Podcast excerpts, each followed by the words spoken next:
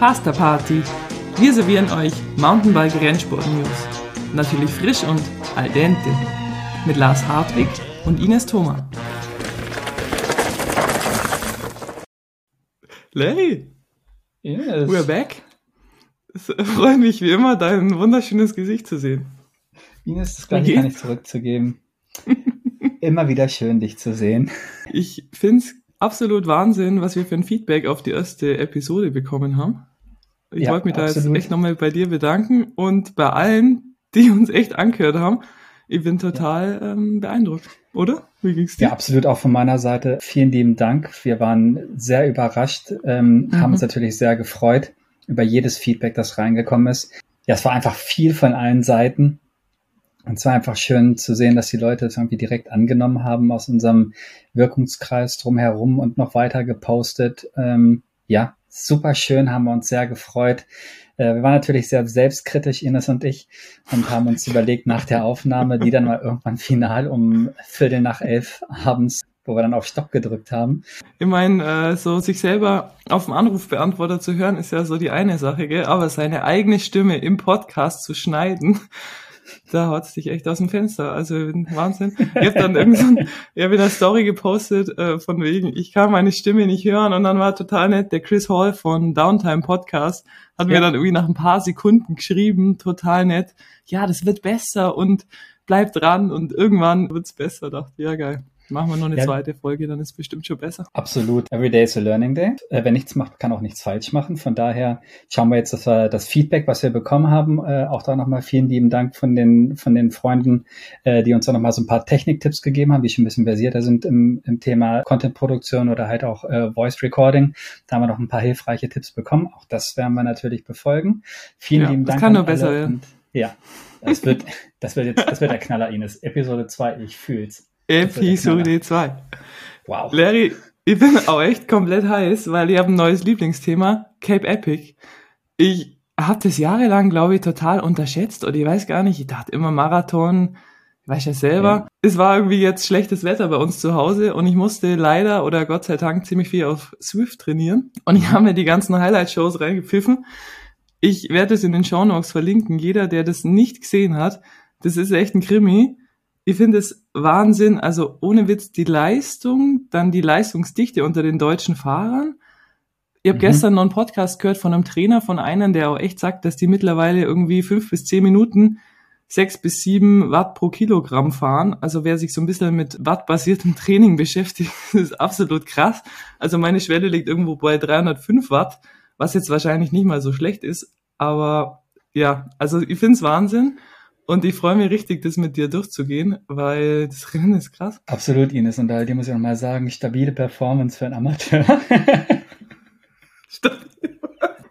Entschuldigung. Nein, das ist ähm, Spaß beiseite.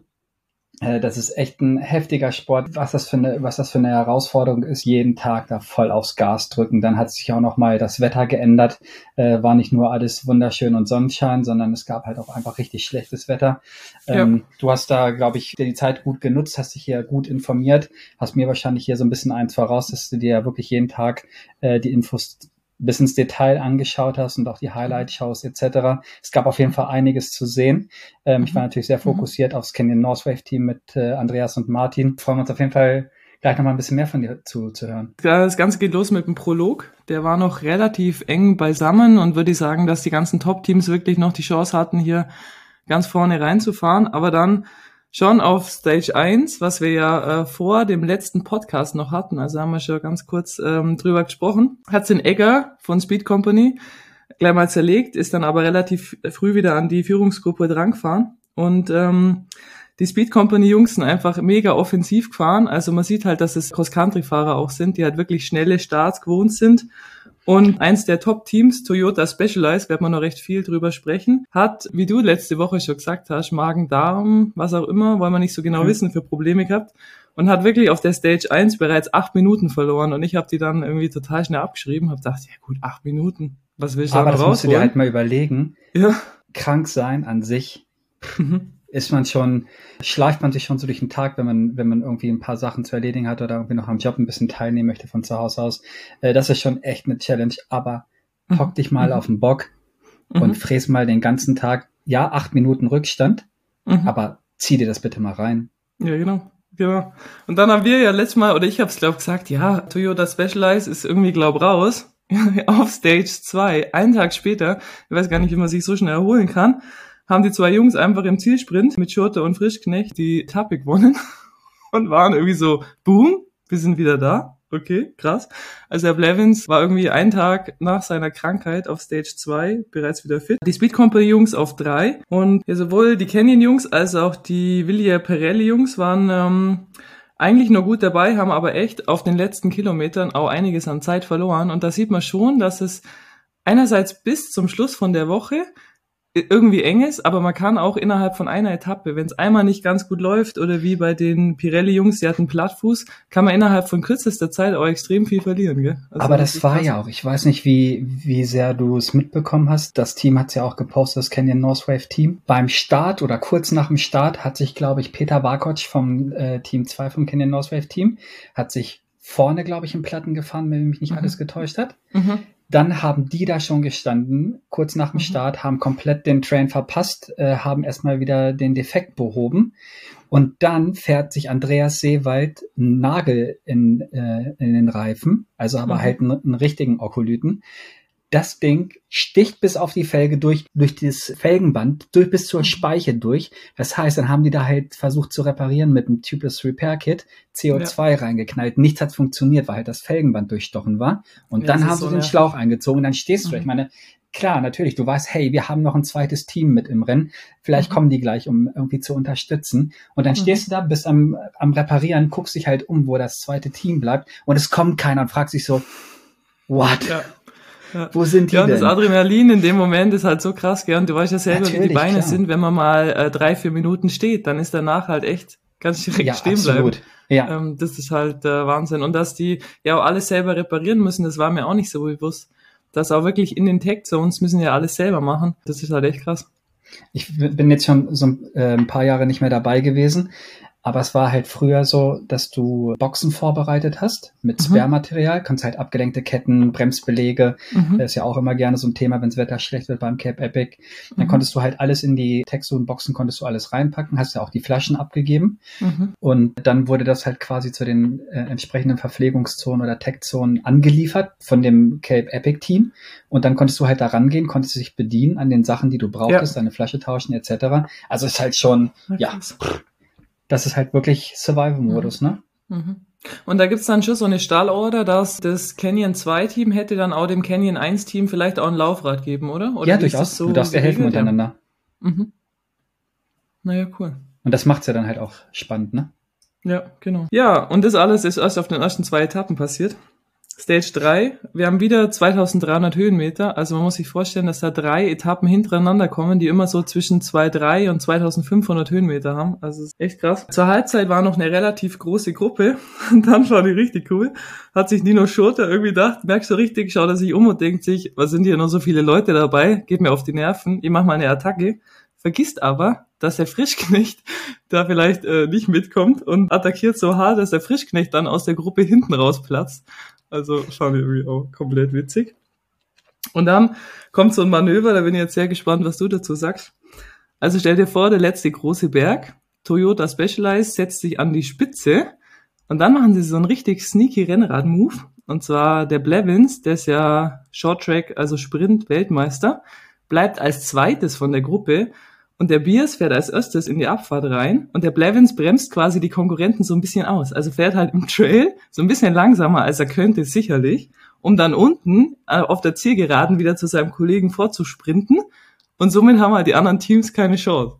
Und dann merkst du also richtig im Interview, die Speed Company Jungs waren da im Interview, sind auch echt so ein bisschen angepisst.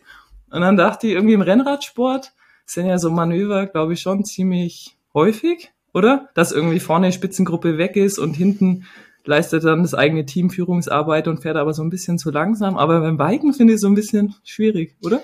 Findest du okay? Also, ich bin da auch immer so, ich merke natürlich ganz klar, wohin deine Tendenz geht, ohne dass du hier eine klare Aussage triffst.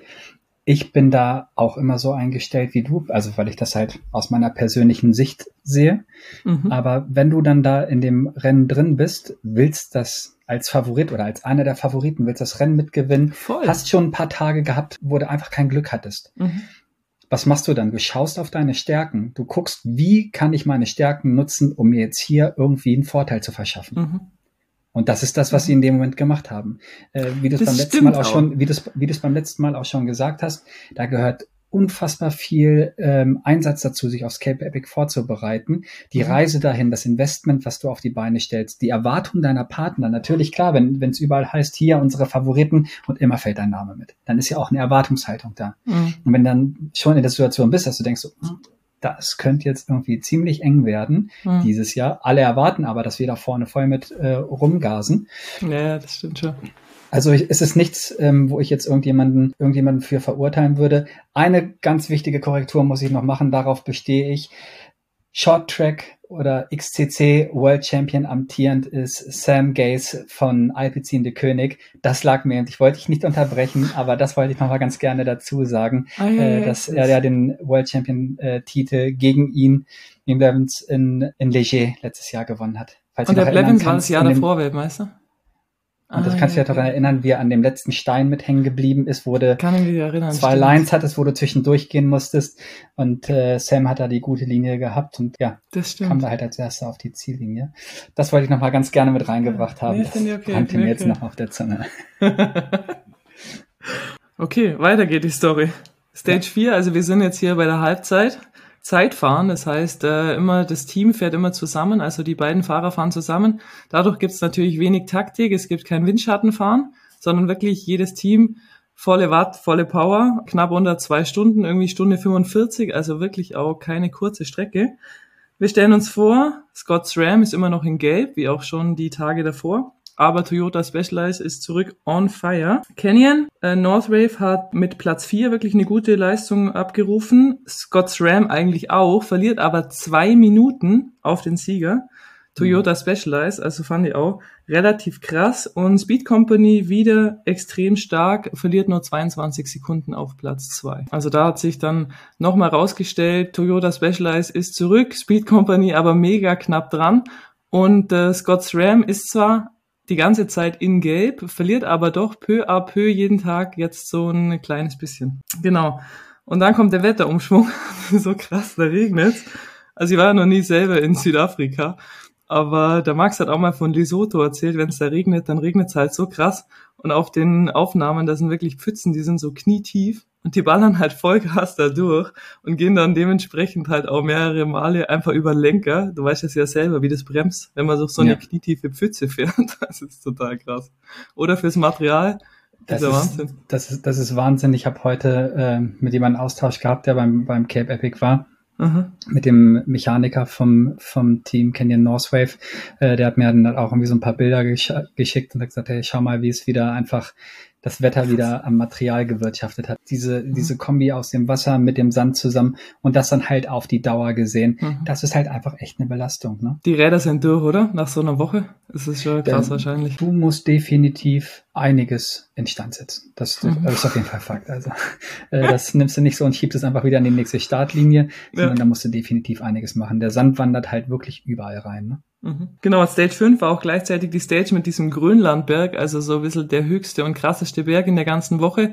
Wer sich erinnert an die äh, Voice Message, hat der Andi Seewald ja auch davon Genau. gesprochen. Und Baum und Egger, also Speed Company, setzen genau an diesem krassen Berg ihre Attacke und fahren vom restlichen Spitzenfeld weg, ähm, obwohl eben der Baum bei so einer Pfütze einmal auch richtig über den Lenker absteigt in der Übertragung.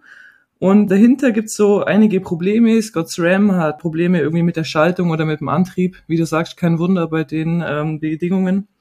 Mm, Ja. Toyota Specialized ist dabei und auch das Comeback. Und das hat mich mega gefreut von Singer Racing. Und zwar sind es eben auch zwei Deutsche, mega coole Typen, Simon Stiebian und Martin Frei. Haben wir auch nachher noch eine ähm, Nachricht von den beiden, die wir einspielen. Und die haben eben auch Magen-Darm-Geschichten gehabt. Oder Genau. nur der Martin, der Simon glaub nicht. Und äh, haben am Anfang der Cape Epic mega gekämpft und natürlich lang nicht das abrufen können, was sie eigentlich drauf haben. Und dann, kaboom, Stage 5, sind sie zurück, die zwei. Fand ich mega geil. Hab, hab Tauchen mich auf einmal in der gefreut. Übertragung auf. Habe hab ich äh, mich auch mega gefreut, als ich das gesehen habe, wie du es schon gerade gesagt hast, von, von den beiden deutschen Jungs. Beide super nett, super sympathisches Team. Ja, habe mich absolut gefreut, dass sie Mhm. dann auch noch mal da vorne mit was zu sagen Mhm. hatten.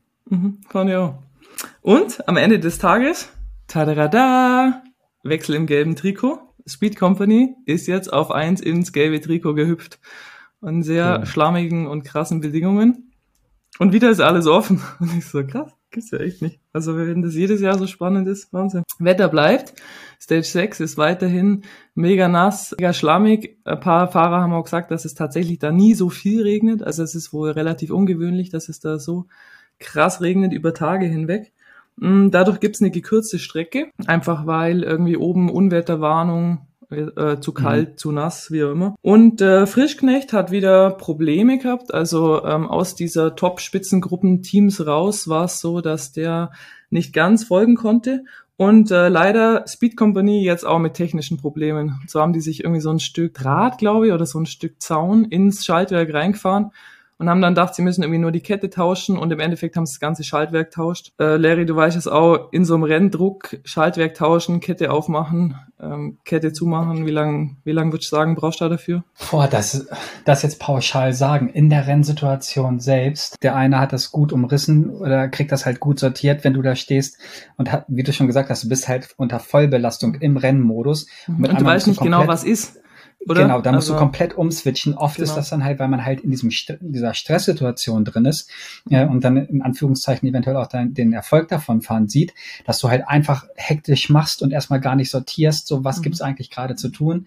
Und du musst erstmal zur Tech-Station laufen, muss man vielleicht auch noch dazu sagen. Also der Defekt war eben nicht direkt dort, sondern die mussten da erstmal hinkommen. Ja, Je nachdem, wie es ist, dann kann ich deinen Partner verloren. nicht mal irgendwie anschieben oder irgendwas, sondern du musst dann halt wirklich, wenn es dann irgendwie im Anstieg auch noch passiert, musst du runter genau. vom Rad und, und und musst äh, bis dahin laufen oder den, den Anstieg hochlaufen. Bergab geht's ja wieder zu rollen, beziehungsweise auf der Ebene kann dich dein Partner auch noch mal ein bisschen mitschieben. Mhm. Aber ja, das ist schon, äh, ja, ja der läuft jetzt halt, halt davon. Alarm. Zehn Minuten haben sie verloren und das finde ich auch überhaupt keine Überraschung. Also da sind, die sind um wie nix. Sehr, sehr schade. Blevins und Beers gewinnen, also Toyota Specialized und äh, Scott's Ram verliert tatsächlich auch ähm, vier Minuten. Vor dem Tag sieben ist alles offen. Speed Company war in Gelb, ist mega heiß, hat äh, Defekt gehabt, 10 Minuten verloren. Scott SRAM ist wieder in Gelb, obwohl sie eigentlich performance-technisch jetzt jeden Tag auch mal so ein bisschen Zeit verloren haben. Und Toyota Specialized hat halt am Anfang diese 8 Minuten verloren und dann jeden Tag peu à peu zurück erobert. Und äh, im Endeffekt können alle drei Teams noch gewinnen und so geht's äh, in den letzten Tag rein, der zwar nur 80 Kilometer lang ist, aber auch wieder 2400 Höhenmeter hat. Das finde ich auch eigentlich ein krasses Verhältnis.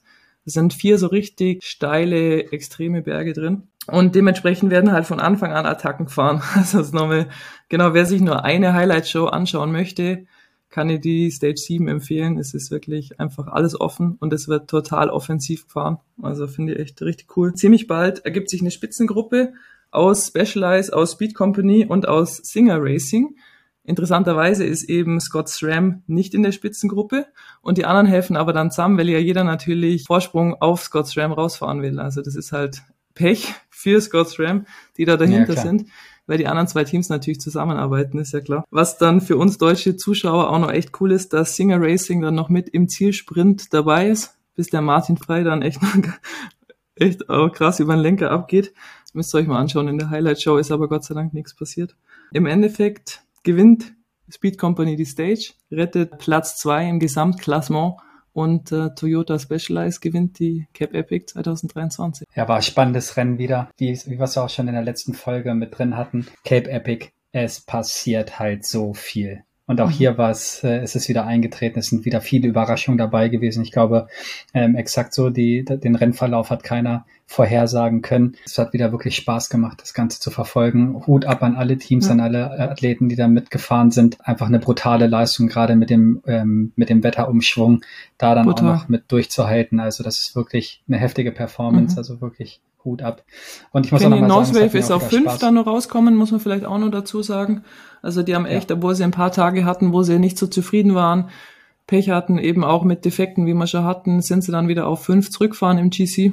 Also können sie, denke ich, unter den Umständen auch wirklich zufrieden sein. Und ähm, ja, Simon Stibian habe ich schon angesprochen, hatten einen äh, sehr schwierigen Start und haben sich dann peu à peu verbessert. Er hat mir netterweise auch noch eine Sprachnachricht geschickt über sein Rennen und da würde ich sagen, hören wir mal kurz rein. Ja, das Cape Epic 2023 war sicherlich für uns als Singer Racing Team ein sehr lehrreiches, gerade mit dem Magen-Darm-Infekt im Vorfeld von Martin ähm, haben wir dann doch ein bisschen Probleme gehabt, in das Rennen reinzufinden.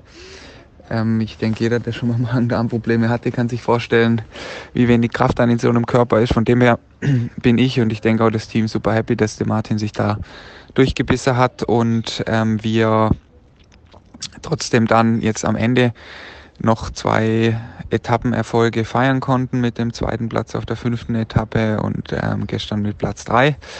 Gestern war es jetzt natürlich leider so, dass äh, da ganz klar unser Ziel war, die Etappe zu gewinnen.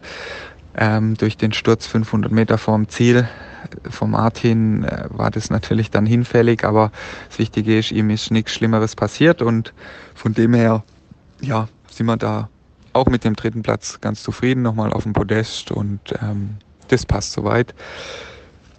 Ähm, ja, zu den anderen deutschen Fahrern.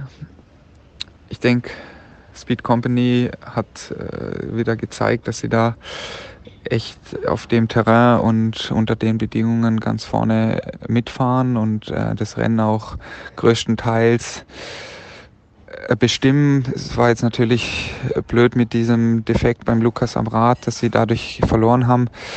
Äh, das gönnt man keinem und ähm, mich hätte es extrem gefreut, wenn ein, ein deutscher Fahrer da wieder ganz vorne auch landen kann, weil ich denke, dass es für unseren Sport und ähm, allgemein Mountainbike in Deutschland, die Medienpräsenz und so weiter ähm, sehr, sehr wichtig ist.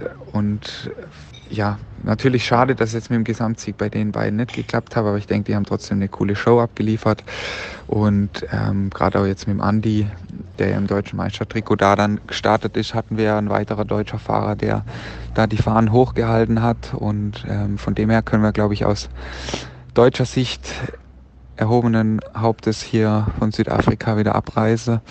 Und ähm, hoffentlich nächstes Jahr dann mit einer noch größeren Dominanz und vor allem Dichte auch äh, hier wieder auftreten und gerade auch die Zuschauer, die da heim mitfiebern, äh, ja stolz machen und auch Lust bereiten, äh, den Mountainbikesport weiter zu verfolgen. Und gerade was auch das Feedback anging aus der Heimat, ähm, war das glaube ich dieses Jahr schon auch wieder Werbung für den Sport, so wie der Rennverlauf war mit Specialized am Anfang im Trikot dann Scott, dann Speed Company, dann wieder Scott und am Ende gewinnt Toyota. Also ich glaube, spannender geht's fast nicht.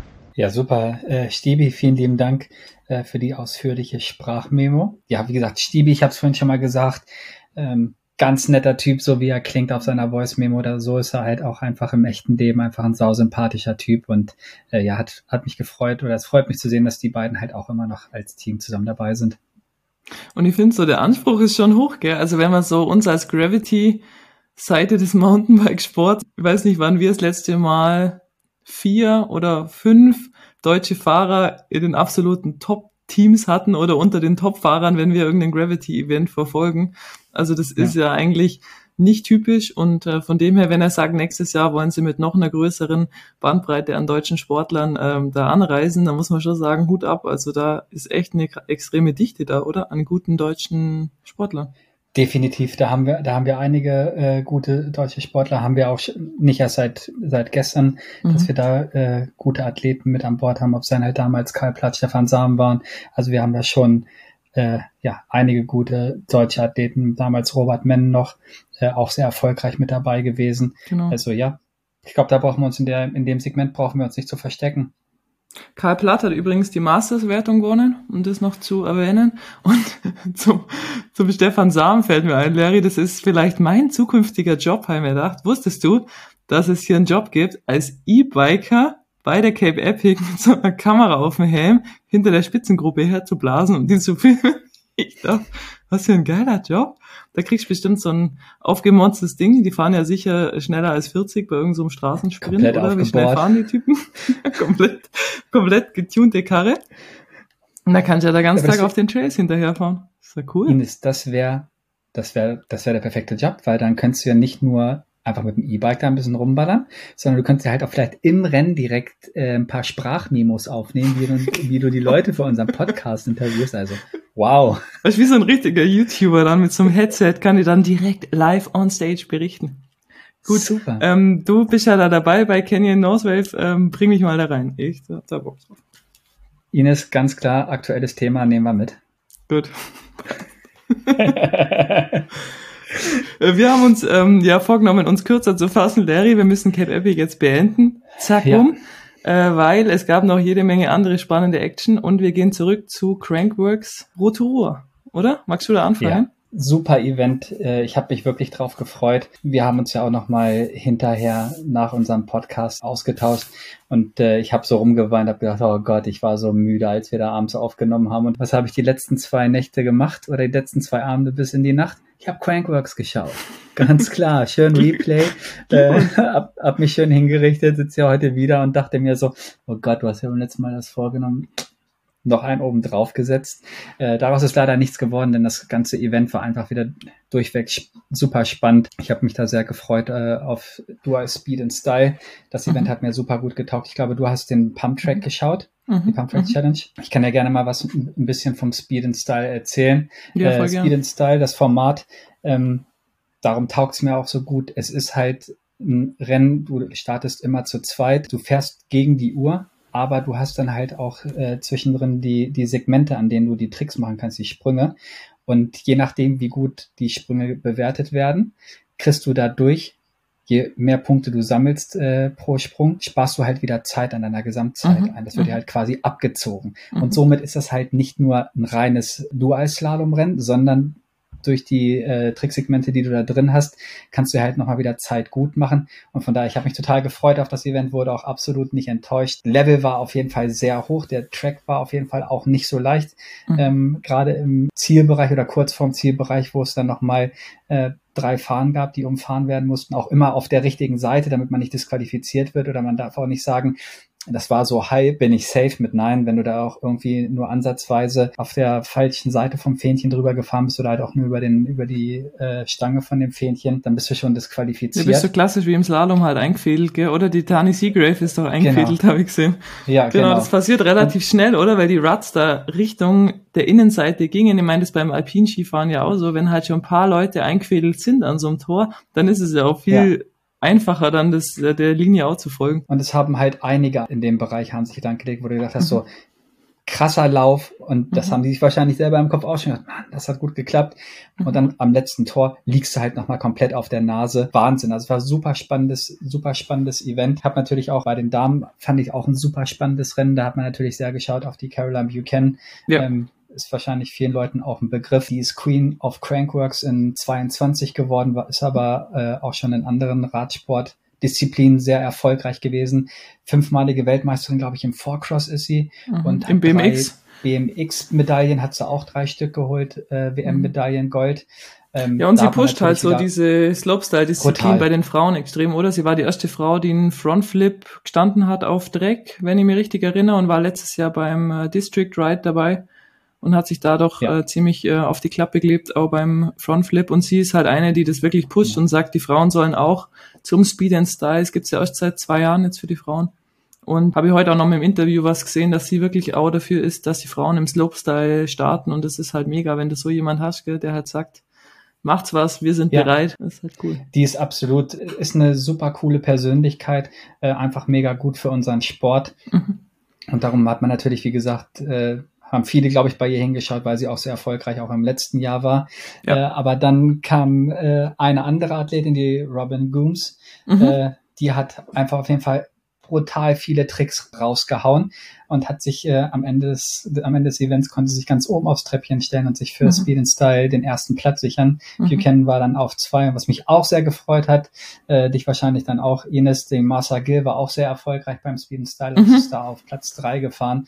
Äh, die kennen wir ja zu gut aus dem Enduro-Zirkus. Bei den Herren habe ich natürlich äh, ganz klar hingeschaut. Wir haben natürlich Athleten ähm, im Event drin gehabt, aber ich mag die Combo auch super gerne von Kate Edwards und Carl Seagrave. Die beiden sind ja, ja. Äh, super dick befreundet. Der Kate ist ja mit der Tani Seagrave zusammen. Das ist ja einfach so eine total eingeschworene Clique. Absolut, ähm, ja. Es sah kurz danach aus, ähm, an einem bestimmten Punkt hätten Chaos und Kate gegeneinander fahren können. Da habe ich mich eigentlich schon total drauf gefreut, aber äh, Chaos hat dann leider einen Sturz gehabt und ist nicht weitergekommen. Somit kam das Duell zwischen Kate und Chaos nicht zustande, äh, was dann wie gesagt ein bisschen schade war. Aber die die Performance von den von den Herren war einfach extrem extrem gut. Somit hat sich der Mike Ross, der das äh, Event auch gewonnen hat, da habe ich schon äh, früh gedacht, dass der einfach extrem schwierige Tricks zeigt. Man muss ja auch überlegen, man macht ja nicht, es geht ja nicht nur um den Trick selbst, sondern man kommt dann mit unheimlich viel Speed äh, ja. auf die Obstacles drauf zu und muss den Trick dann halt auch mit dem Tempo durchziehen und der hat dann halt irgendwie Frontflip Superman gemacht und keine Ahnung. Also halt einfach echt die Messlatte ja. hochgelegt und ja. wohlverdient dann halt auch äh, den, äh, das Rennen gewonnen oder das Event gewonnen. Ja, und das Coole ist ja, du musst ja taktieren. Oder es sind ja, die, die Tricks sind ja unterschiedlich schnell oder langsam. Und wenn du halt viel Airtime hast, dann bist du natürlich auch langsam. Das war ja beim Frauenfinale ja. auch so krass. Das habe ich heute nur äh, kurz gesehen. Ähm, die Robin hat dann einen Backflip gemacht und hat ja dann extrem viel Zeit verloren. Auf irgendwie No-Hander, glaube ich, ja. von der Buchanan. Und dann musst du das ja vorher überlegen, lohnt sich die Zeitbonifikation. Äh, das finde ich irgendwie so cool. Klar, das ist auf jeden Fall auch äh, nicht einfach nur draufhalten, sondern man muss halt auch wirklich taktieren und halt auch mit äh, im Hinterkopf behalten, okay, der andere ist jetzt schon eine Radlänge vor mir, wenn ich jetzt den und den Trick mache, kostet mich das noch so und so viel Zeit. Genau. Ähm, ja, definitiv muss, äh, muss man da schon äh, mehrere Punkte mit in Betracht ziehen. Genau. Ja, aber nochmal darauf zurückzukommen, der Mike Ross äh, hat einfach echt verdient, äh, hat er den, den Wettkampf gewonnen. Mhm. Auf Platz zwei ist Kate Edwards dann gelandet, was mich auch total gefreut hat. Ähm, Thomas Lemore hat dann äh, zwischendurch auch mal ein paar Probleme gehabt, aber konnte sich dann noch hier ähm, auf Platz drei mhm. positionieren. War einfach ein super, super schönes Event. Kann ich jedem empfehlen, mal reinzuschauen. Und äh, ja, mir hat es Spaß gemacht zuzuschauen. Hat sich gelohnt, bis nachts wach zu bleiben. das freut mich, Larry. So fertig sieht er gar nicht aus. Das war auf jeden Fall so Und auch hier muss man nochmal sagen, ich habe es ja schon gesagt, nach meinem äh, Downhill-Co-Kommentatorenjob da letzte Woche, dass äh, das ganze Event auch in der Übertragung echt von dem Einstieg von Red Bull profitiert. Also Pumptrack wollte jetzt noch ein paar Worte dazu sagen. Es war echt mega gut aufgenommen. Du hast direkt die Slow-Mos danach gehabt, also auch so Kurventechniken oder dass man wirklich sieht, unterschiedliche Techniken zwischen den Fahrern. Das siehst du ja, wenn es nur eine Perspektive von oben hat, nicht unbedingt. Gerade bei so einem Format ja. wie Pumptrack, was ja irgendwie 12 bis 14 Sekunden waren, glaube die Siegeszeiten dauert. Da schaut ja alles erstmal relativ ähnlich aus, aber da brauchst du wirklich gute Kameraperspektiven, um die Unterschiede zu sehen. Und das fanden die wirklich gut und da hat das Event auf jeden Fall davon profitiert. Und ja, und Pumptrack war cool. Also es waren so ein bisschen die Traum-Szenarien im Finale, fast wie wenn es so ein bisschen gefaked wäre. Also so irgendwie Caroline Buchanan natürlich im Finale, Queen of Crankworks, die letztes Jahr alle Pumptrack-Rennen gewonnen hat, kommt eben aus dem BMX und ist daher sehr stark in der Disziplin. Gegen die einzige, die sie letztes Jahr einmal geschlagen hat, und zwar Kiliani Heinz, und die zwei halt zusammen im Finale. Besser geht's ja gar nicht. Äh, Buchanan hat dann gewonnen, war echt ähm, cool zum Anschauen. Und bei den Herren ist der amtierende King of Crankworks, Bas van Siembergen, im Halbfinale dann rausgeflogen. Und im Finale war der einzige Maori, der im Weltzirkus mitfährt. Tuhoto Ariki Penne. Ich hoffe, ich habe es richtig ausgesprochen. Das war gut. Und ähm, das ist halt mega, weil du weißt es selber, Rotorua ist ja die Hauptstadt der Maori. Also wenn man da ist, dann ist ja. wirklich so in der Fußgängerzone sicher jeder dritte, vierte ist dort Maori, die haben da ihr kulturelles Zentrum, der ganze mhm. äh, Forest, wo der wo das Trail Center drin ist, dieser Waka Waka River Forest, gehört ja den Maori. Und wie Hammer ist es, dass dann der dort in seiner Heimatstadt im Finale ist. Also so ist einfach knaller. Das Publikum flippt natürlich komplett aus. Also, Su super gefreut. Finde, er kommt auch immer sau sympathisch rüber. Mega. Äh, mhm. Auch schon die, die, die ganzen letzten Jahre, oder wo er halt, wo man, wo er halt ein bisschen mehr in Vorschein getreten ist durch, durch Ergebnisse. Super sympathischer Typ und hat mich auch super gefreut, dass er halt gerade da in der Homebase einfach abliefern kann. Genau, dass er da gewinnt. Also genau, ja. lohnt sich auf jeden Fall, da das Finale neu anzuschauen. Voll! Ja, was ist noch alles passiert? Slopestyle. Slopestyle. Ich war erstmal ein bisschen traurig. Da fängt die Slopestyle-Übertragung an und dann sagt Thomas Lewan, dass er äh, gar nicht mehr so viele Competitions fahren möchte oder dass es seine ja. letzte, sein letztes Jahr im Weltzirkus der Slopestyle Competitions ist. Äh, wollte ich dich noch fragen, ob du da mehr drüber weißt. Du kennst ihn ja auch gut. Ja, also klar, es ist, ähm, hat das bekannt gegeben, der aktuelle Plan ist, dass er ist einfach schon viele Jahre dabei. Ja, das stimmt. Hat sich auch schon viele viele Wünsche oder persönliche Ziele im, im Slope-Bereich hat er sich erfüllt. Ähm, hat im letzten Jahr in Whistler hat er auch noch mal, wo er sich was vorgenommen hatte, einmal die das komplette Hindernis oder das Obstacle komplett zu überspringen. Es war ja auch einfach super groß, das ist viral gegangen, Das war wo es einfach komplett drüber gesendet hat, was für mich persönlich niemals zum, äh, zur Debatte stand. Ich hab Das müssen wir noch, mal, das packen wir noch in die Show Notes rein. Bitte pack's mal in die Shownotes rein. Ähm, viele werden es bestimmt schon gesehen haben, aber der fun das Ding funktioniert halt immer. Ähm, schaut euch das mal an. Das hat, ich habe vom vom Bildschirm gesessen. Die Ja. Kinder hat es einfach nur nach unten gefallen, weil ich mir Einer dachte, der krassesten Slopestyle-Moves Ja. aller Zeiten eigentlich, gell? Definitiv bin ich bei dir. Ja, und wie gesagt, ähm, Thomas hat sich schon äh, viele persönliche Ziele erreicht oder äh, Wünsche erfüllt und möchte jetzt einfach mal ein bisschen mehr Fokus legen aufs Big Bike. Mhm. Also sprich, ähm, ja, ans Freeriden ein bisschen mehr äh, investieren. Meinst Rampage dann auch, oder weißt du da was? Möglich wär's. Wär schon möglich, äh, warum auch nicht? Ich denke, Mhm. wer Big Bike fährt ähm, als Freerider, hat auch irgendwo äh, Rampage mit auf dem Radar. Ja. Ich würde mich freuen, wenn wir Thomas da mal mit bei mit drin sehen würden im Rampage. Ich glaube, er würde auch als Type da echt cool reinpassen. Ja, klar. Äh, sowieso die Generation gefällt mir super gut. Äh, Thomas Lemar irgendwie brutal guter Radfahrer, also wirklich in, in, in vielen Bereichen. Mhm. Dann hat er noch seine eigene Klamottenmarke mit Stratos Worldwide. Äh, dazu macht er dann halt noch als Lil Moin äh, französischen Rap. Also halt einfach, der Typ ist einfach der Wahnsinn. Und es macht mir halt einfach Spaß, ihm dabei zuzuschauen bei dem, was er tut. Und ich freue Ja. mich einfach, ich freue mich wirklich riesig darauf, ihn weiter zu verfolgen oder in Anführungszeichen äh, zu begleiten äh, Mhm. bei den nächsten Schritten, die er macht. Und äh, auf jeden Fall, ich drücke ihm die Daumen und wünsche ihm dafür alles Gute, dass ich auch da seine nächsten Ziele erfüllen kann oder äh, Wünsche erfüllen kann. Absolut, absolut. Ähm, Slopestyle. Das, Slopestyle. Äh, wahrscheinlich Herz des Crankworks ist ja so ein bisschen ein spezielles Event, finde ich, weil die Ja. Contender für King und Queen of Crankworks, also so diese Fahrer, die eigentlich alles können, fahren da ja oft gar nicht mit, weil das einfach so ein krasses Event ist, dass wirklich nur die Spezialisten im Slopestyle am Start sind. Und du hast es gerade sehr schön gesagt. Es ist halt wirklich ein Event für Spezialisten, Mhm. äh, für jeden, der, der die Sachen so nicht beherrscht. Das ist, glaube ich, echt gefährlich, damit zu mischen bei der, bei der Größe der Sprünge. Ähm, und dementsprechend ist es halt, äh, ja, sehr exklusiv, möchte ich jetzt mal sagen, ähm, die Slopestyle-Events. Ähm, was war, ich habe mich mega gefreut, habe gestern äh, die Wiederholung geschaut und äh, gleich der, bereits vorweg haben sie mitgeteilt, dass Erik Fetko sich bereits in den Practice Runs hat er sich äh, schon zweimal am Fußgelenk äh, verletzt gehabt und dann war erstmal so in der Luft, ob er denn überhaupt mit teilnimmt. Ich war so ein bisschen auf der Kippe, aber letztendlich ähm, ist er halt doch dann an Start gegangen hat einen super guten, also man muss halt auch sagen, wenn jemand am Fußgelenk verletzt ist ähm, Mhm. und springt dann diese großen Sprünge und Mhm. jede Landung ist halt einfach, auch wenn du smooth äh, landest und den, die Landung äh, wirklich gut triffst, es ist halt trotzdem ein super harter Impact, den du da Ja. bekommst aufgrund der Sprunghöhe.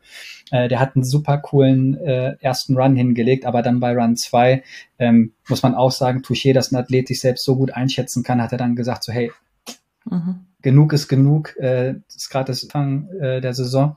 Ähm, ich mache jetzt locker und ist dann halt einfach. Ja, und er ist ja auch beim letzten Sprung vom ersten Run noch so ein bisschen vom Pedal abgerutscht oder bei der Landung. Genau, und und hat hast den Fuß dann halt auch so, noch mal oh, in der Landung äh, voll mit gestoppt. mhm. Ähm, Habe ich auch gedacht, oh, hoffentlich Mhm. hat er sich damit jetzt nicht auch noch eingegeben, aber toi toi toi ist alles gut gegangen. Voll. Ähm, und Und nochmal, ich vielleicht, wer das nicht weiß, also Erik Fettko ist der einzige deutsche Starter, der jetzt hier beim, äh, beim Slopestyle dabei war. Hätte ich noch mit dazu sagen können. Ähm, danke Ines. Ich aber fand es aber auch schön zu sehen, es waren äh, wieder Rookies mit am Start, Mhm. die beim äh, Slopestyle mitgefahren sind. Da ist mir persönlich, wie wahrscheinlich auch vielen anderen, die das Event geschaut haben, ähm, der Ben Thompson aufgefallen, Mhm. Kanadier, Squamish, der da auch wirklich aus der Slopestyle-Bubble, in Squamish gibt es ja nun einige gute Slopestyler, überhaupt in Kanada hat viele gute äh, Slopestyler, wie auch den Griffin Paulson, der ja auch äh, mit dabei war. Aber hier einen, ich glaube, 20 Jahre ist er alt, ein junges. Talent zu sehen und jung und wild, möchte ich Mhm. mal sagen, der hat auch Mhm. einfach zwei super schöne Runs hingelegt. Ähm, Freue ich mich auch drauf, da werden wir bestimmt auch noch mehr von sehen in der Zukunft. Und es ist halt, wie gesagt, schön zu sehen oder freut mich immer, wenn, wenn die nächste Generation dann halt auch wieder mit, mit reinrückt. Ne? Voll, absolut. Absolut. Wie ich schon gesagt habe, es war auch ein super spannendes Event. Äh, Tim Bringer ist beim ersten großen Sprung äh, nach dem Start ähm, nicht ganz sauber gelandet. Er ist ja nur noch etwas größer und äh, aufgrund dessen halt auch ein bisschen schwerer. Ähm, wie gesagt, schräg gelandet und ihm sind einfach vorne und hinten die Schläuche in den Reifen geplatzt. Äh, somit hat er dann halt sofort da gestanden und äh, war der erste Run halt äh, schon durch für den. Und beim zweiten Run hat er halt auf jeden Fall brutal einen hingelegt, leider beim letzten Sprung dann auch nochmal gestürzt und somit äh, tat es mir total leid persönlich für ihn, dass er da nicht äh, mhm. abliefern mhm. konnte, was er sich da vorgenommen hatte. Aber trotzdem war es schön zu sehen. Er hat halt einfach eine extreme Sprunghöhe immer drin und darum einfach immer schön anzuschauen. Mhm. Aber das ist echt ein krasses Thema. Das fällt mir gerade ein. Da war äh, ein Bike-Check mittendrin und dann geht es irgendwie drum, ist ja irgendwie Maxis gesponsert und dann sagt genau, einer Griffin von den Paulson Athleten, war das, ja. ah, der, war, der fährt 66 PSI in seinen Mänteln. So viel habe ich in meiner Gabel. Das ist ja echt krass. Ich kann es ja, gar nicht umrechnen im Bar, aber ja, vier. Vier Bar sind es, ja? Krass. Das muss Ganz andere Anforderungen, ne? Naja. Das ist halt mhm. äh, einfach alles super hart mhm. komprimiert, der, der ganze Untergrund, auch wenn es der Hero Dirter ist. Mhm. Aber wie gesagt, alles so, so hart verdichtet. Ja, und wenn du äh, einmal klar, ein bisschen Luft halt verlierst, hast du halt keine Chance mehr, gell? Oder genau, Derek Atkin hat, ist doch auch ein bisschen schräg gelandet bei einem ja. Sprung und dann äh, haut sie komplett den äh, Mantel vom Hinterreifen. Äh, ja, beim letzten Sprung dann, Gott sei Dank. Es ist halt wichtig, dass du halt wirklich immer nach den Sprung, auch wenn es dann vielleicht mal, wie du es gerade sagst, nicht so gut läuft, dass du irgendwie ein bisschen schräg aufkommst, du mhm. musst halt einfach Schwung mitnehmen. Ansonsten kannst du, kommst du halt über die Sprünge nicht komplett rüber, ne? Also du genau. brauchst den Speed und darum geht's dann halt dabei. Genau. Ja, wir hast gerade angesprochen, äh, Rogatkin, finde ich es halt auch extrem cooler Typ, ja. ähm, hat den Sport halt auch nochmal so Schritt weiterentwickelt, mhm. so mit seinem Style, den er da irgendwie mit reingebracht hat. Ich kann mich noch mhm. erinnern, ich habe irgendwie so war es ja auch irgendwie eine Zeit lang ziemlich trendy, dass wir halt Slow-Mos von ihm gezeigt haben, wie früh der am Absprung irgendwie schon das erste Bein vom Pedal runter hatte mhm. und die, mhm. die Rotation des Rades irgendwie eingeleitet hat. Unfassbar. Das Timing, was der irgendwie da halt gezeigt hat, gerade ja. halt zu dem paar Jahre zurück, äh, hat er auf jeden Fall eine Benchmark mitgesetzt, aber ja, dann kommt halt so jemand äh, wie Emil, mhm der halt noch mal wieder einen oben draufsetzt. Und ich fand halt einfach, äh, Emil hat halt ersten Run dahingelegt, hat direkt mit dem ersten Run einfach, das Ding war so clean. Und ja, so, ein ganz anderer Typ ist das ja, gell? Der ganze Typ Total. ist so professionell, wie du sagst, clean, sauber, ja, eigentlich gar kein so ein Rockstar-Typ, aber ja. einfach perfekt. Ja, das ist Wahnsinn. Genau, das trifft ganz gut, perfekt. So, das sieht mhm. irgendwie immer alles aus, als wenn das, es sieht leicht aus, Genau. Und wer ein bisschen Radfahren kann, weiß, dass es fernab von leicht ist, was die da machen. Aber er lässt es halt so leicht ausschauen. Und äh, das ist ja schon eine Kunst für sich alleine. Ne? Mhm, mh. Und äh, ja, war halt wunderschön, wunderschön anzuschauen. Ähm, den ersten Run hat er halt direkt so eine hohe Punktzahl hingelegt. Äh, 93, 93,25 Punkte hat er, glaube ich, mit dem ersten Run gemacht. Äh, man, ja, das ja, man macht ja nicht nur einen Run, sondern man hat zwei Chancen, wie zum Beispiel bei Griffin Paulson. Hat Pech gehabt im ersten Run, hat dann äh, einen zweiten Run hingelegt, hat dann nochmal Punkte geholt und man hat dann halt, wie gesagt, zweimal die Möglichkeit. Also es muss nicht beim ersten Mal laufen. Aber Emil, wie gesagt, hat die Punkte so hoch eingefahren mit Run 1, der ist dann halt oben als letzter gestartet. So ist dann halt der Ablauf, dass der Beste aus dem ersten Run zuletzt startet. Und es war dann klar, als äh, der zweite David Gottsiek äh, unten war. Ich glaube, er hat 0,25 Rückstand gehabt äh, auf Emil, aber dann war trotzdem, als Emil noch oben stand, war dann halt schon klar, mhm. hey, ich muss jetzt hier keinen mehr raushauen. Ich habe das Ding gewonnen, konnte schon bereits da oben am Start zelebrieren und hat dann, ich weiß nicht, ob du den Run gesehen hast von ihm, hat so einen ultra stylischen Run darunter gemacht. Oh, also halt nichts riskiert, mhm. aber so viel Flow. Mhm. Unfassbar mhm. cool. Das war einfach, wie gesagt, mhm. schön anzuschauen. Ich werde auch hier sagen, Ines, wir hauen den Link nochmal zum Slopestyle vielleicht in mhm. die äh, Show Notes mhm. mit rein. Gab's auch mit äh, deutschem Kommentar mit Anni Wittmann. Genau, war auch schön anzuschauen, habe ich gestern gemacht. Mhm. Ähm, normalerweise ja auch immer bin ich ja eher auf dem englischsprachigen unterwegs, aber ich habe es mir auch hier gestern auf Deutsch angeschaut. Es war super schön kommentiert. Ja, ähm, der macht das richtig gut. Das hat, das war wirklich schön auch anzuhören, nicht nur schön anzusehen. Und auch hier kann ich jedem empfehlen, mhm. äh, hört es euch in Deutsch an. Vielleicht nur kurz die äh, Standings, bevor wir weitergehen. Also genau wie im letzten Jahr führen jetzt äh, Bas van Steenbergen und Caroline Buchanan die Gesamtwertung an. Crankworks, äh, nochmal kurz zur Erklärung, geht es ja darum, so viele Punkte wie möglich zusammen bei den einzelnen Wettkämpfen. Es gibt vier Stops. Innsbruck ist noch dabei, Cairns und Whistler. Und am Ende gewinnt der vielseitigste, die vielseitigste, diese begehrte Trophäe und das begehrte Preisgeld. Das war Event 1. Äh, ich denke, es wird durchs ganze Jahr noch spannend werden. Ja, auf alle Fälle. Ähm, auch hier kann viel passieren, ähm, über, so, über so ein ganzes Jahr verteilt oder über die, über die vielen Monate. Von daher, ich freue mich drauf aufs nächste Event. Ja, bleibt spannend. Wir werden berichten. Mach mal kurz einen Trommelwirbel.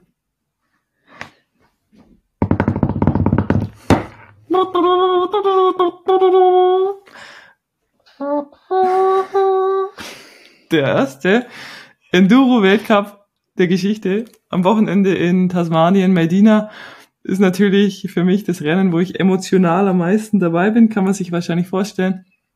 Letztes Jahr noch bei der Hälfte der Rennen mitgefahren. Und am Morgen, das Rennen war ja quasi nachts unserer Zeit, Sonntagmorgen schaue ich auf mein Handy und der Larry schreibt, hast du die Ergebnisse gesehen? Krass. Ich bin komplett zusammengebrochen, als ich daheim die ich Ergebnisliste gesehen habe. Für mich war halt erstmal so erster Kaffee. Kids haben ihren äh, morgendlichen Snack bekommen. Wir haben alle gemütlich am Tisch gesessen, nachdem so kam, einmal blitzte kurz aufs Ergebnis drauf. Kurz unterm Tisch so, aufs Handy gucken. Nein! Und sofort dir geschrieben, weil ich einfach dachte, ich war ja. wieder so überrascht. Warum, frage ich mich im, Hinter äh, im Nachgang natürlich schon, weil eigentlich ist es immer klar, dass da drüben äh, die Locals einfach ja. unfassbar stark sind. Ja. Ähm, aber bitte Ines, erzähl ruhig mal äh, aus deiner Perspektive, ich bin ja gerade hier ins Wort gefallen. Ja, wir können ja noch ein bisschen Spannungsaufbau machen. Vielleicht hört ja jemand an, der die Ergebnisse noch nicht gesehen hat. Weißt du, ich meine? Weil ich dachte, jetzt sagen wir vielleicht so ein paar Punkte und dann, wahrscheinlich kennen es die meisten Leute eh schon. Trotzdem, für mich kann ich noch mal interne Spannung aufbauen. Genau, also erstmal zum Ort, der Bikepark Medina, als wir 2018 in Tasmanien waren, äh, erinnere mich noch gut, wurde der frisch eröffnet, eine Woche nach dem Rennen dort. Das heißt, es sind wirklich die best, also mit die besten Strecken der Welt, würde ich sagen. Es ist einfach Enduro pur, also Sprünge, steile Absätze, mega Boden, ganz viel Linienwahl ähm, sind wir ja beide immer der Meinung gewesen, dass ein Enduro-Rennen Linienwahl braucht, weil wirklich ein Enduro-Fahrer auch einer ist, der intuitiv die richtige Linie wählen muss mit nur einem äh, Trainingslauf. Ich finde, es ist einfach Teil der Disziplin, dass man sagt, ähm, ja, man hat eine Chance, die Strecke zu trainieren und dann muss man die richtige Linie wählen. Und da haben alle Fahrer gesagt, es gab selten so viele Möglichkeiten, verschiedene Linien auszusuchen. Also einfach alles dabei. Eine 10 Minuten Stage ganz am Schluss, wo wirklich physisch extrem viel gefordert war und dann aber auch wirklich krasse Downhill-Passagen.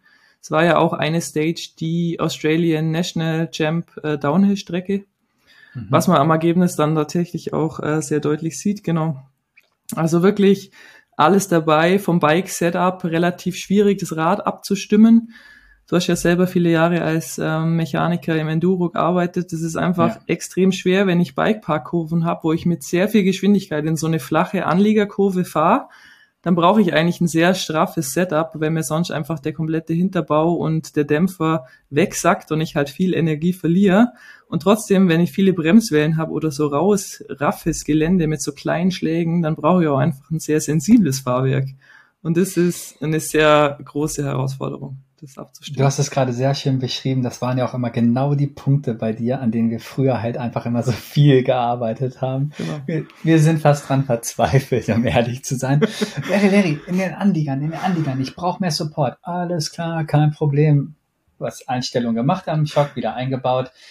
Dann kamst du wieder nach Larry, Larry, Larry, aber der ist jetzt nicht mehr so sensibel, wenn ich halt irgendwie über kleine Steine und so und Furzeln und so. Kannst du das wieder so machen? Ja, Ines. Ja. ja, aber mach doch mal, dass beides funktioniert. Mach doch mal. Ganz genau, das wäre genau mein Rennen gewesen. Ja. Setup gefunden, das funktioniert. Ja, also das war vielleicht so das bisschen die Besonderheit.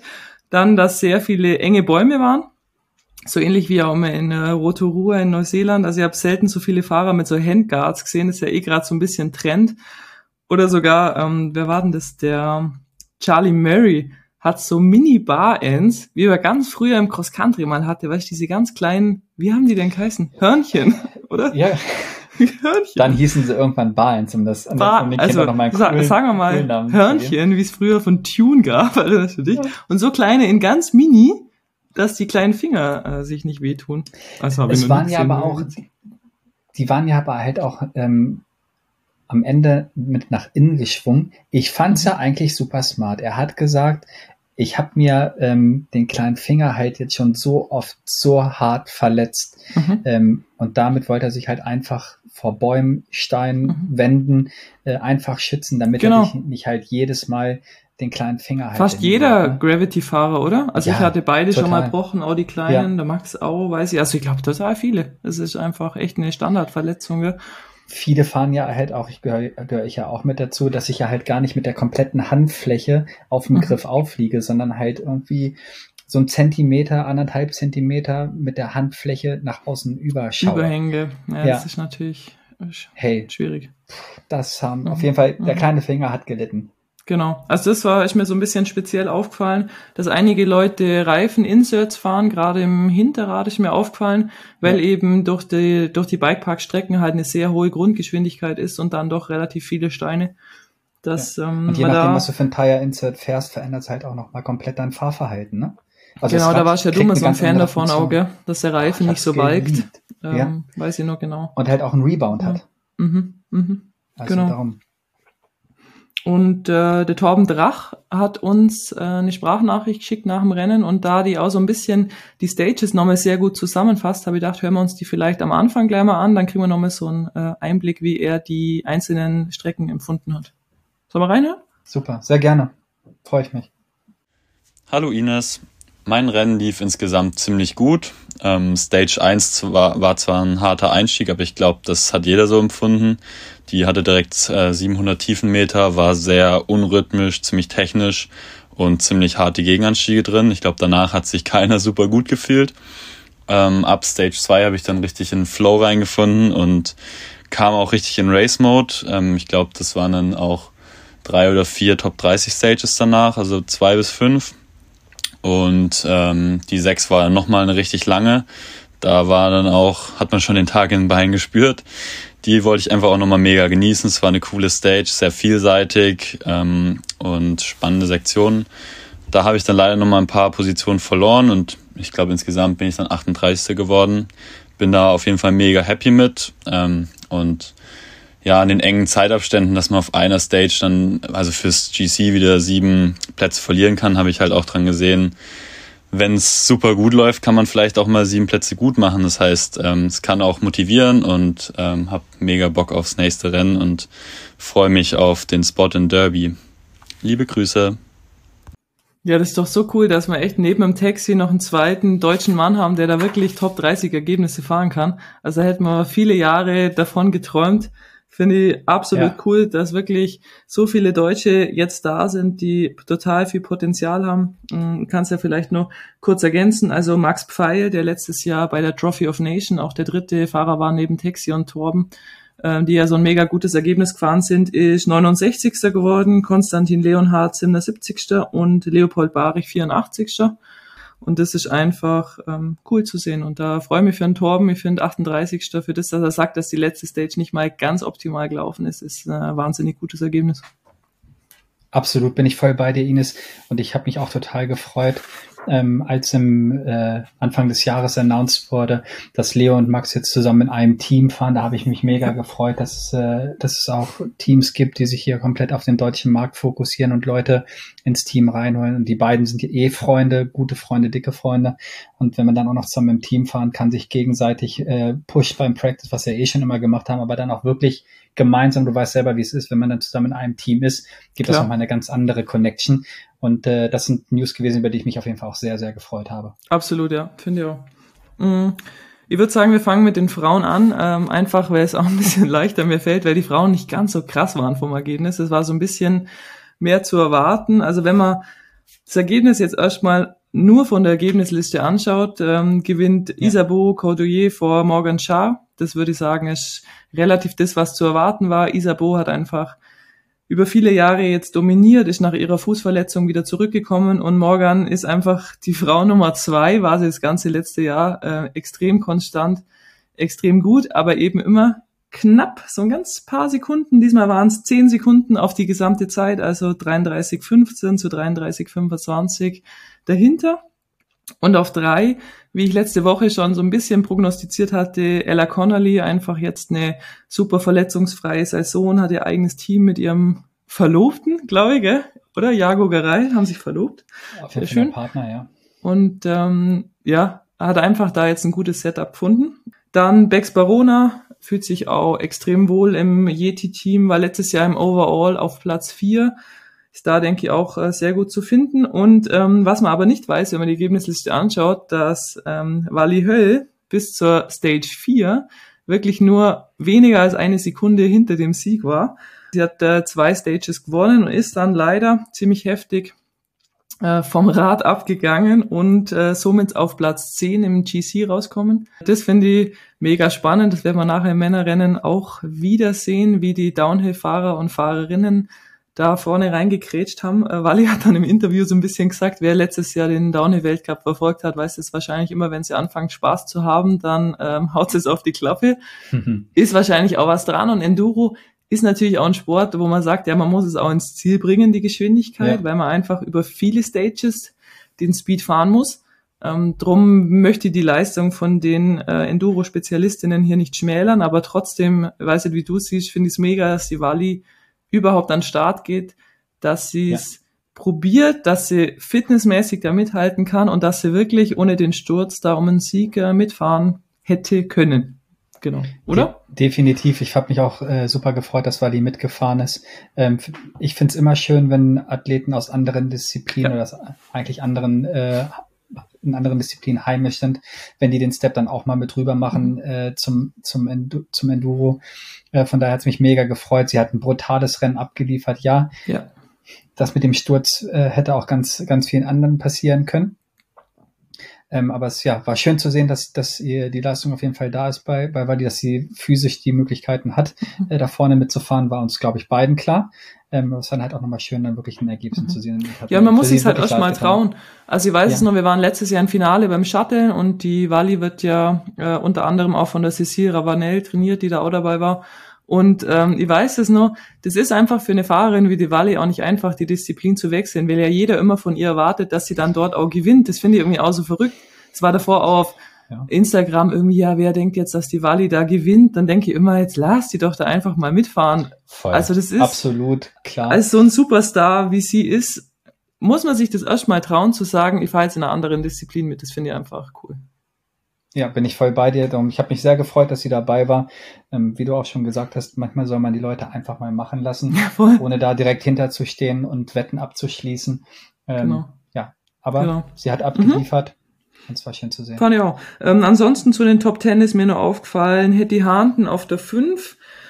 Habe ich am Anfang gedacht, hätte mir vielleicht einen Tick mehr erwartet. Das war jetzt die erste Offseason, wo sie selber von sich gesagt hat, sie fokussiert sich jetzt voll auf Enduro vielleicht keine Cross-Country-Rennen mehr, keine Cyclocross-Rennen mehr. Und dann hat es aber auch ganz gut dazu passt, dass sie im Interview gesagt hat, äh, dass es echt mega schlecht lief, dass sie einen extrem schlechten Tag hatte. Und dann habe ich wieder gedacht, ja, okay, für einen sehr schlechten Tag Platz fünf. Ja, müssen wir mal gucken, was da noch passiert die Saison, aber können wir uns, denke ich, schon noch einiges erwarten.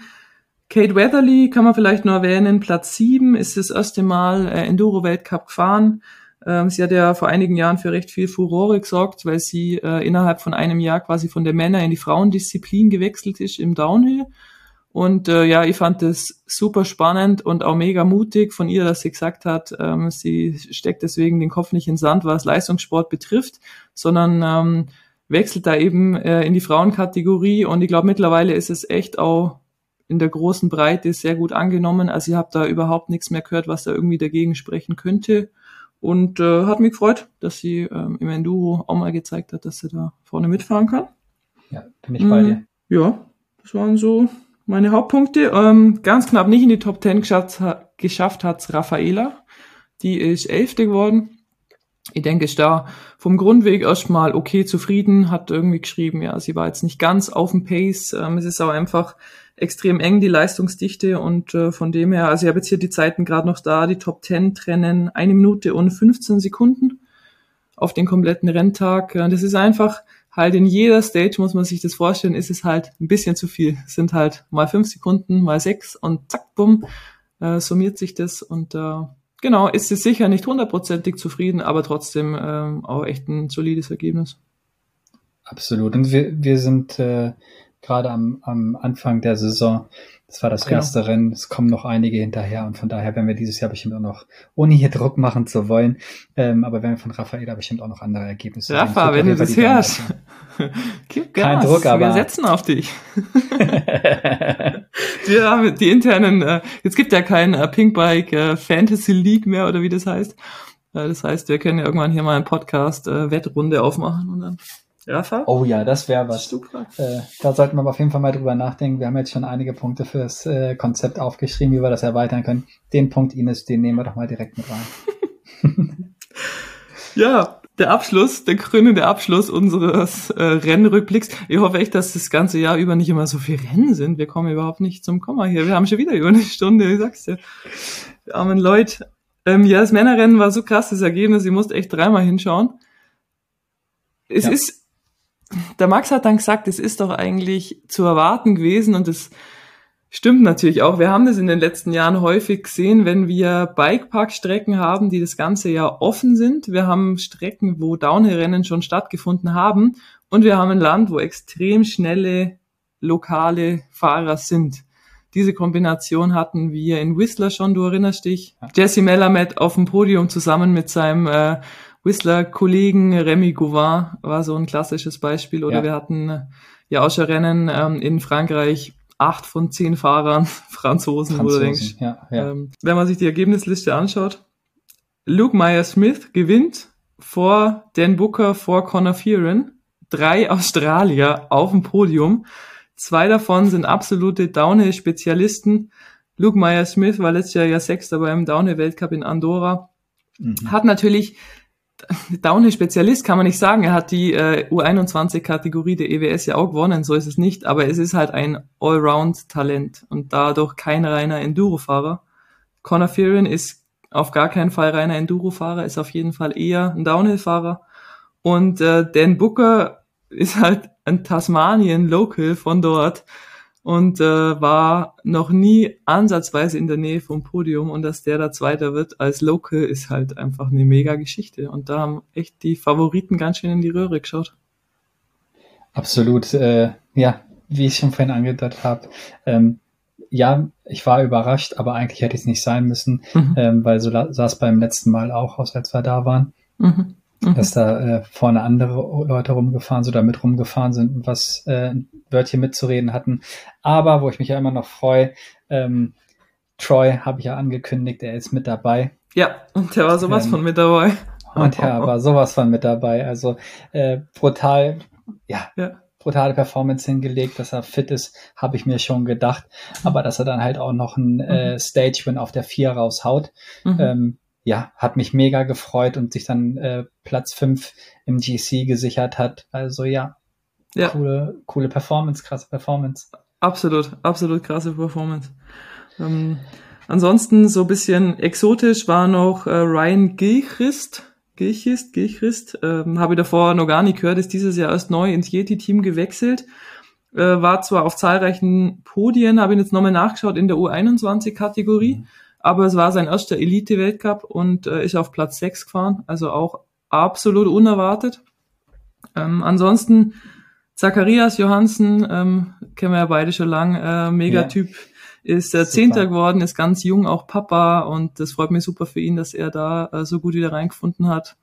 Das ja. war, ist vielleicht noch zu erwähnen und ja, von den großen vier sagt man immer so ein bisschen, gell, also wenn es jetzt die ganze Off-Season geht's ja immer drum, was macht Melamed, was macht Richie, ähm, was macht Martin Mess, was macht Jack Moyer, Jack. was macht ja. Sam Hill. Es sind als fünf, sagen wir mal, so ja. die großen fünf.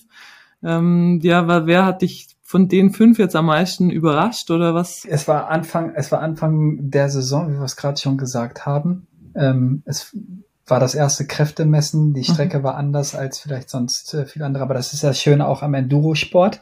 Ähm, dass wir hier nicht immer alle Strecken gleich haben, sondern einfach so viele unterschiedliche Orte bereisen mhm, mh. und so viel, somit auch so viele unterschiedliche Strecken haben. Was mich auf jeden Fall komplett nach hinten geworfen hat. Ich weiß nicht, ob du hast es mit Sicherheit auch auf allen Seiten gesehen. Das war definitiv dieser Jesse. Whip von Jesse, wo der einfach komplett sideways in diese Kurve reingeflogen hat, getreu Ja. dem Motto, fährst quer, siehst mehr. Ist er halt einfach, der hat so hart gesendet. Äh, das werde ja war auch auf jeden Fall für die mich, Show Notes reinmachen.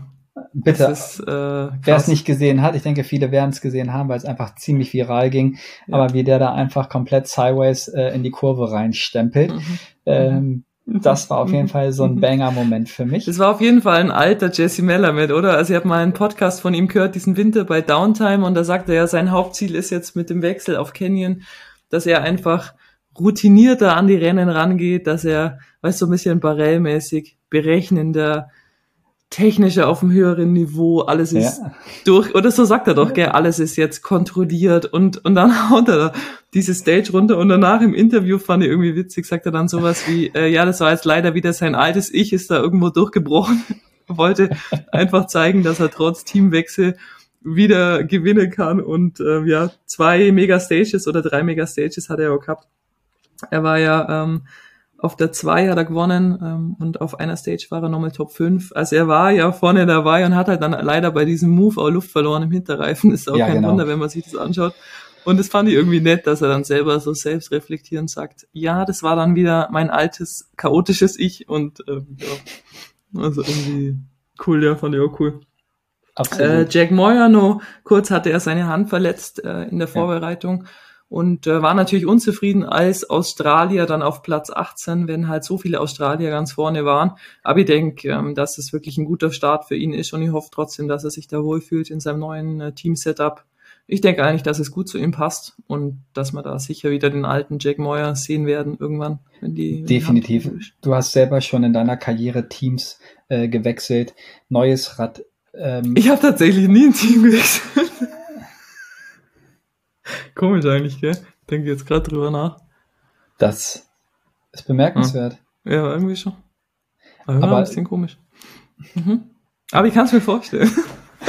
Aber dann, hat, dann hast ich du habe schon halt recht viele neue- Teamkollegen gewechselt. Das war dann auch mal Das ist irgendwie richtig, neu. ja. Weißt du? Ja. wie? Ja. ja. So. Aber du Alles hast halt neu, neu, neues Team, meint, äh, bedeutet äh, neuer Teammanager, neues Rad, neuer Mechaniker, äh, einmal alles komplett neu. Ja, dann gehst du halt testen Anfang des Jahres, was aber nicht bedeutet, äh, wenn du viel getestet hast, dass du auch gleich direkt das mega Ergebnis hinfährst. Du musst dir vielleicht erstmal wieder ein bisschen Selbstbewusstsein zulegen. Ja. Ähm. Und du hast einen Also, extremen Druck, das ist es halt, gell? Du hast so den du viele dir neue wahrscheinlich meistens auch selber machst, ne? Ja, ja, klar. Ja, wenn du halt wie ein Jack als ähm, Seriensieger vom Vorjahr und als wirklich extrem guter Fahrer wechselst, dann hast du natürlich auch einen guten Vertrag und dann hast du natürlich auch extrem viel Druck von den Sponsoren. Also das ist, äh, denke ich schon. Ja, klar, natürlich. Der, der, der Druck ist gerade, wenn du, wenn du erfolgreich warst. Ähm, mit, dem, mit dem alten Team ist es natürlich die Erwartung auch im neuen Team bestimmt da. Genau. Aber den Genau. größten Druck wirst du dir mit Sicherheit immer noch selber machen. Genau.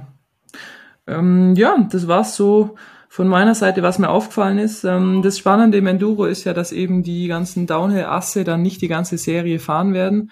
Also fürs Gesamtranking ist sicher ähm, ein, ja, ein Richie Rude auf der 7 kann sicher zufrieden sein. Er hat auch zwei mega gute Stages gefahren und er ist halt der aus diesen Top 5, der das beste Ergebnis jetzt eingefahren hat und erstmal die meisten Punkte gesammelt hat. Aber auch andere reine Enduro-Fahrer waren in der Top 10. Eddie Master auf der 8.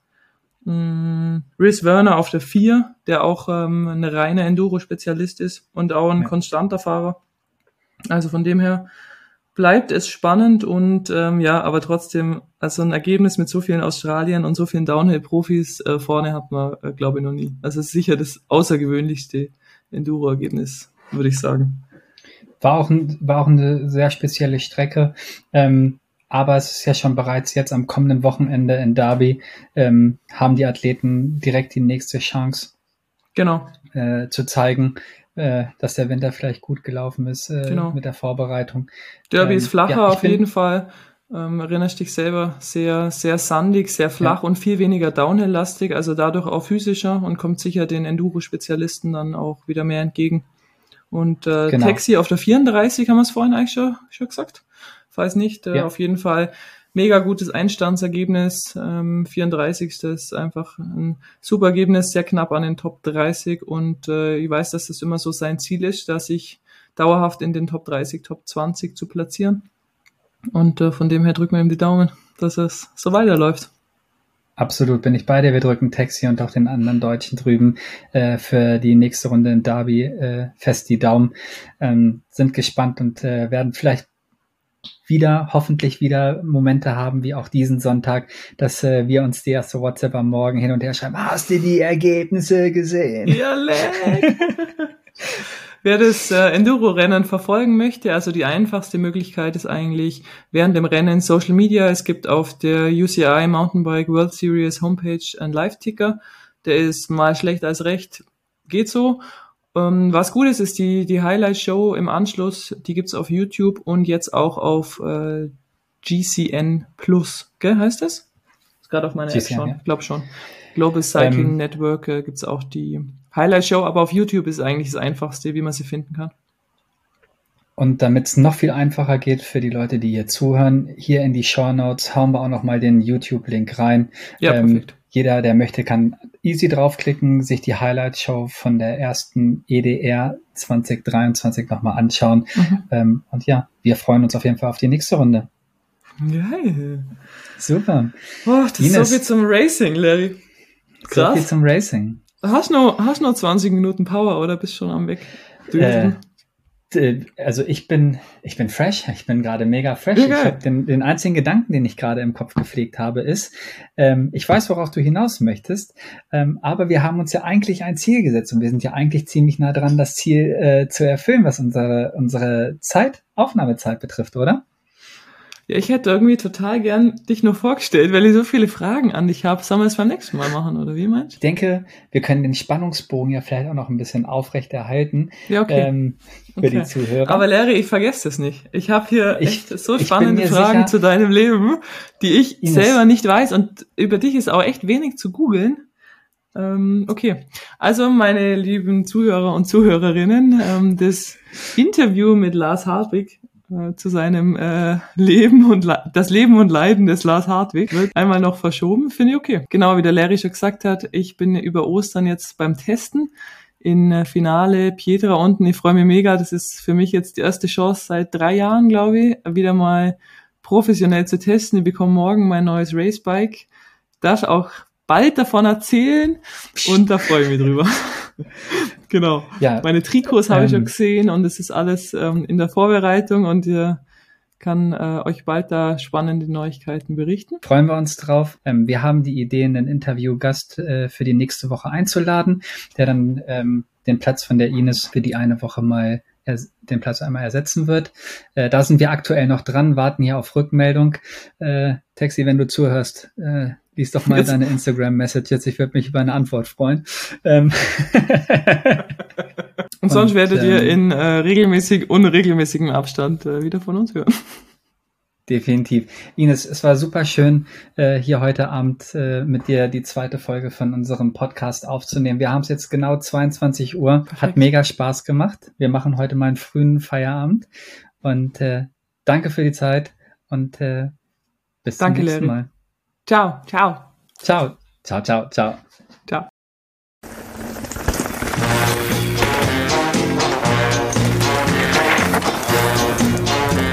Ciao, ciao.